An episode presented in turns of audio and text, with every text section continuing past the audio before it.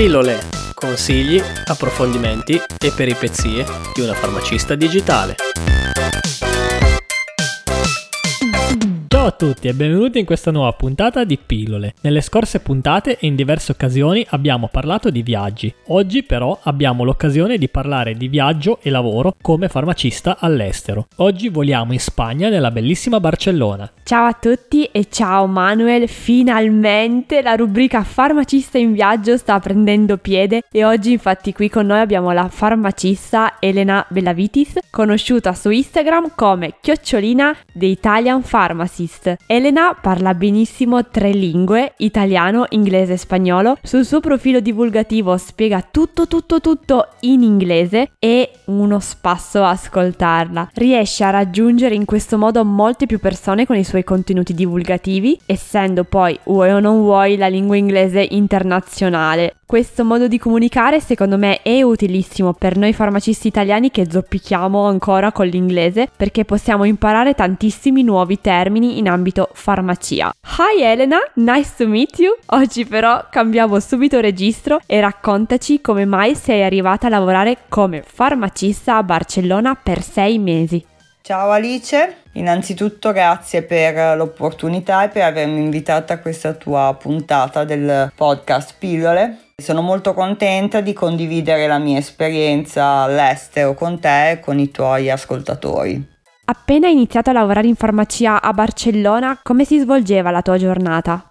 Innanzitutto ehm, io ho lavorato in Spagna a Barcellona e iniziai a lavorare lì perché mi trovai a fare un altro, un'altra esperienza lavorativa in tutt'altro campo. Avevo iniziato questo percorso nel mondo della comunicazione e solo che avevo iniziato questo stage in questo posto dove dopo un po' non mi trovai e per restare eh, iniziai a cercare un lavoro e alla fine tornai in farmacia. Quindi eh, questo è stato il principale motivo per cui appunto andai a lavorare lì. E io poi amavo Barcellona volevo stare lì al 100% e quindi in qualche modo dovevo combinarla ecco. E quindi è stata una bellissima esperienza. Io lavoravo in una farmacia nel Born che è praticamente in pieno centro vicino all'Arco di Trionfo ed era una farmacia comunque eh, essendo Barcellona in pieno centro anche abbastanza turistica. Difatti eh, si parlava eh, vabbè inglese poi anche dell'italiano perché Barcellona è pieno di italiani e devo dire che c'erano molti sudamericani per esempio che venivano e mm, Barcellona è una città poi molto europea quindi vedevi un po' di tutto la farmacia non era grandissima ed eravamo in uh, quattro che ci tornavamo più la titolare, solo che io in realtà avevo un contratto full time per la sostituzione estiva, quindi sostituivo le ferie principalmente. Inizialmente era così. Quali requisiti deve avere una farmacista o un farmacista italiano per essere assunto in una farmacia spagnola, oltre alla laurea in farmacia o CTF?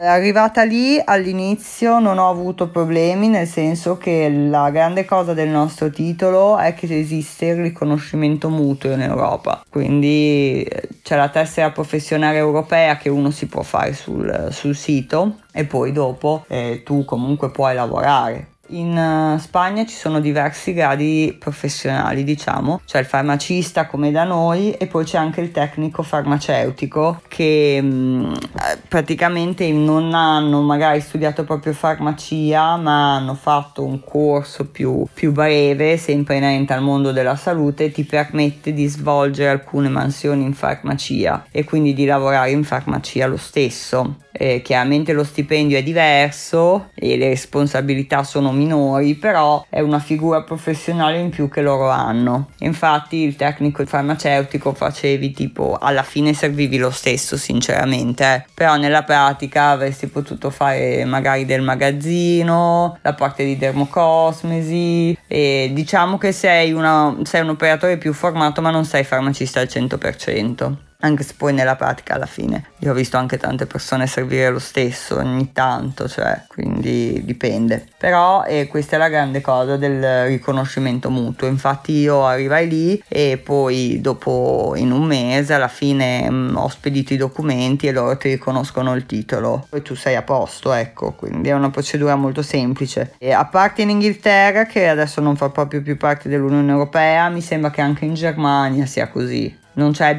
fai conto che non mi hanno neanche chiesto un esame di lingua in Spagna, quindi secondo me è una bella esperienza.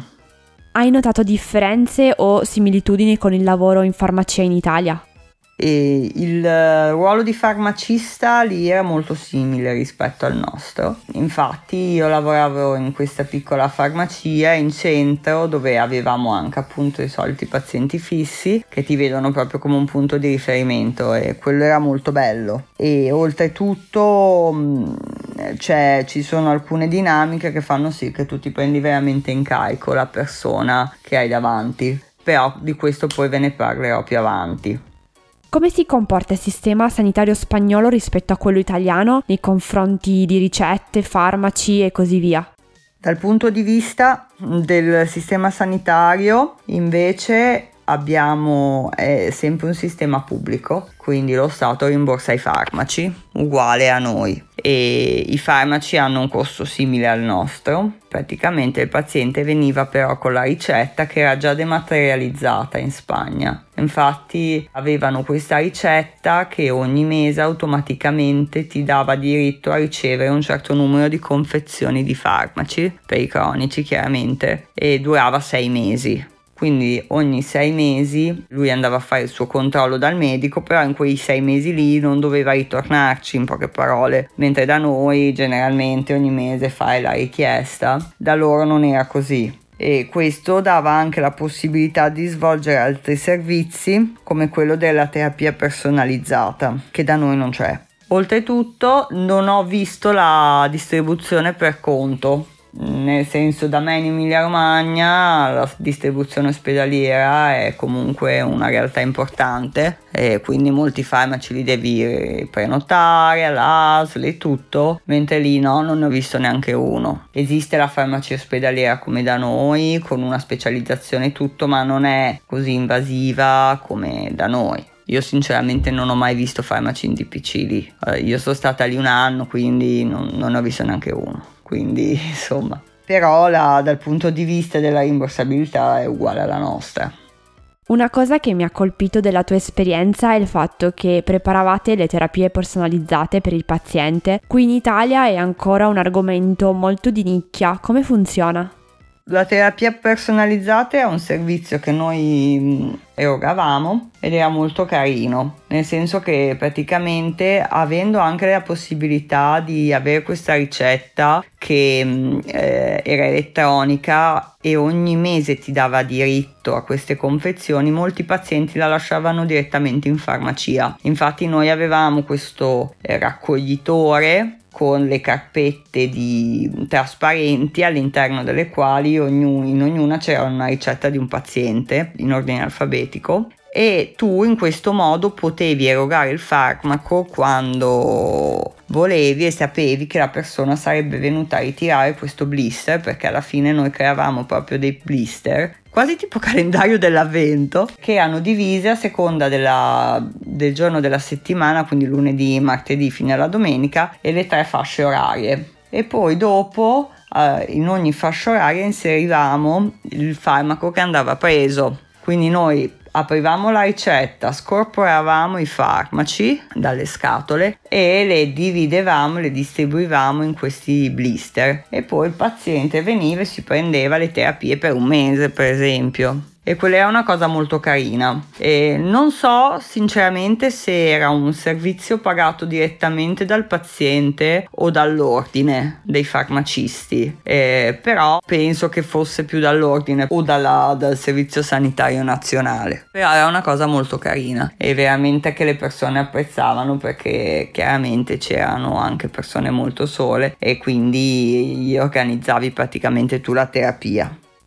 Dato che i farmacisti sono sempre un po' venali, com'è lo stipendio del farmacista in Spagna o perlomeno si discosta molto da quello italiano?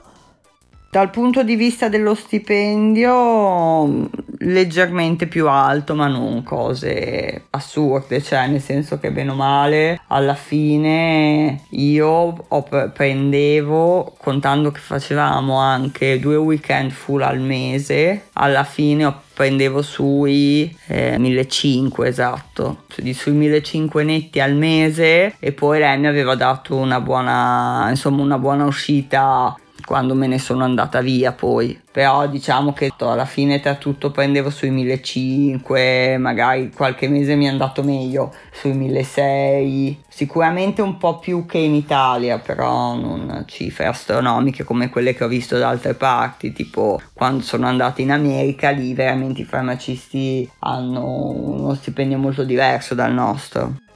Per la tua esperienza e conoscenza, che idea ti sei fatta del ruolo del farmacista nel mondo, dall'Europa fino ad arrivare oltreoceano negli Stati Uniti? Ci sono tante differenze. Io per esempio ho vissuto anche un anno in America e lì c'era veramente una figura del farmacista molto diversa, nel senso che aveva un ruolo molto più clinico e anche lo stipendio era parecchio più alto del nostro. Poi è chiaro che anche la vita costa il triplo che da noi, eh. Quindi, però, il farmacista aveva proprio un ruolo più clinico, nel senso che tu facevi proprio monitoraggio della terapia. Oltretutto, ci sono alcuni stati come la California o l'Ohio dove tu puoi prescrivere farmaci, quindi proprio il cronico lo segui direttamente tu.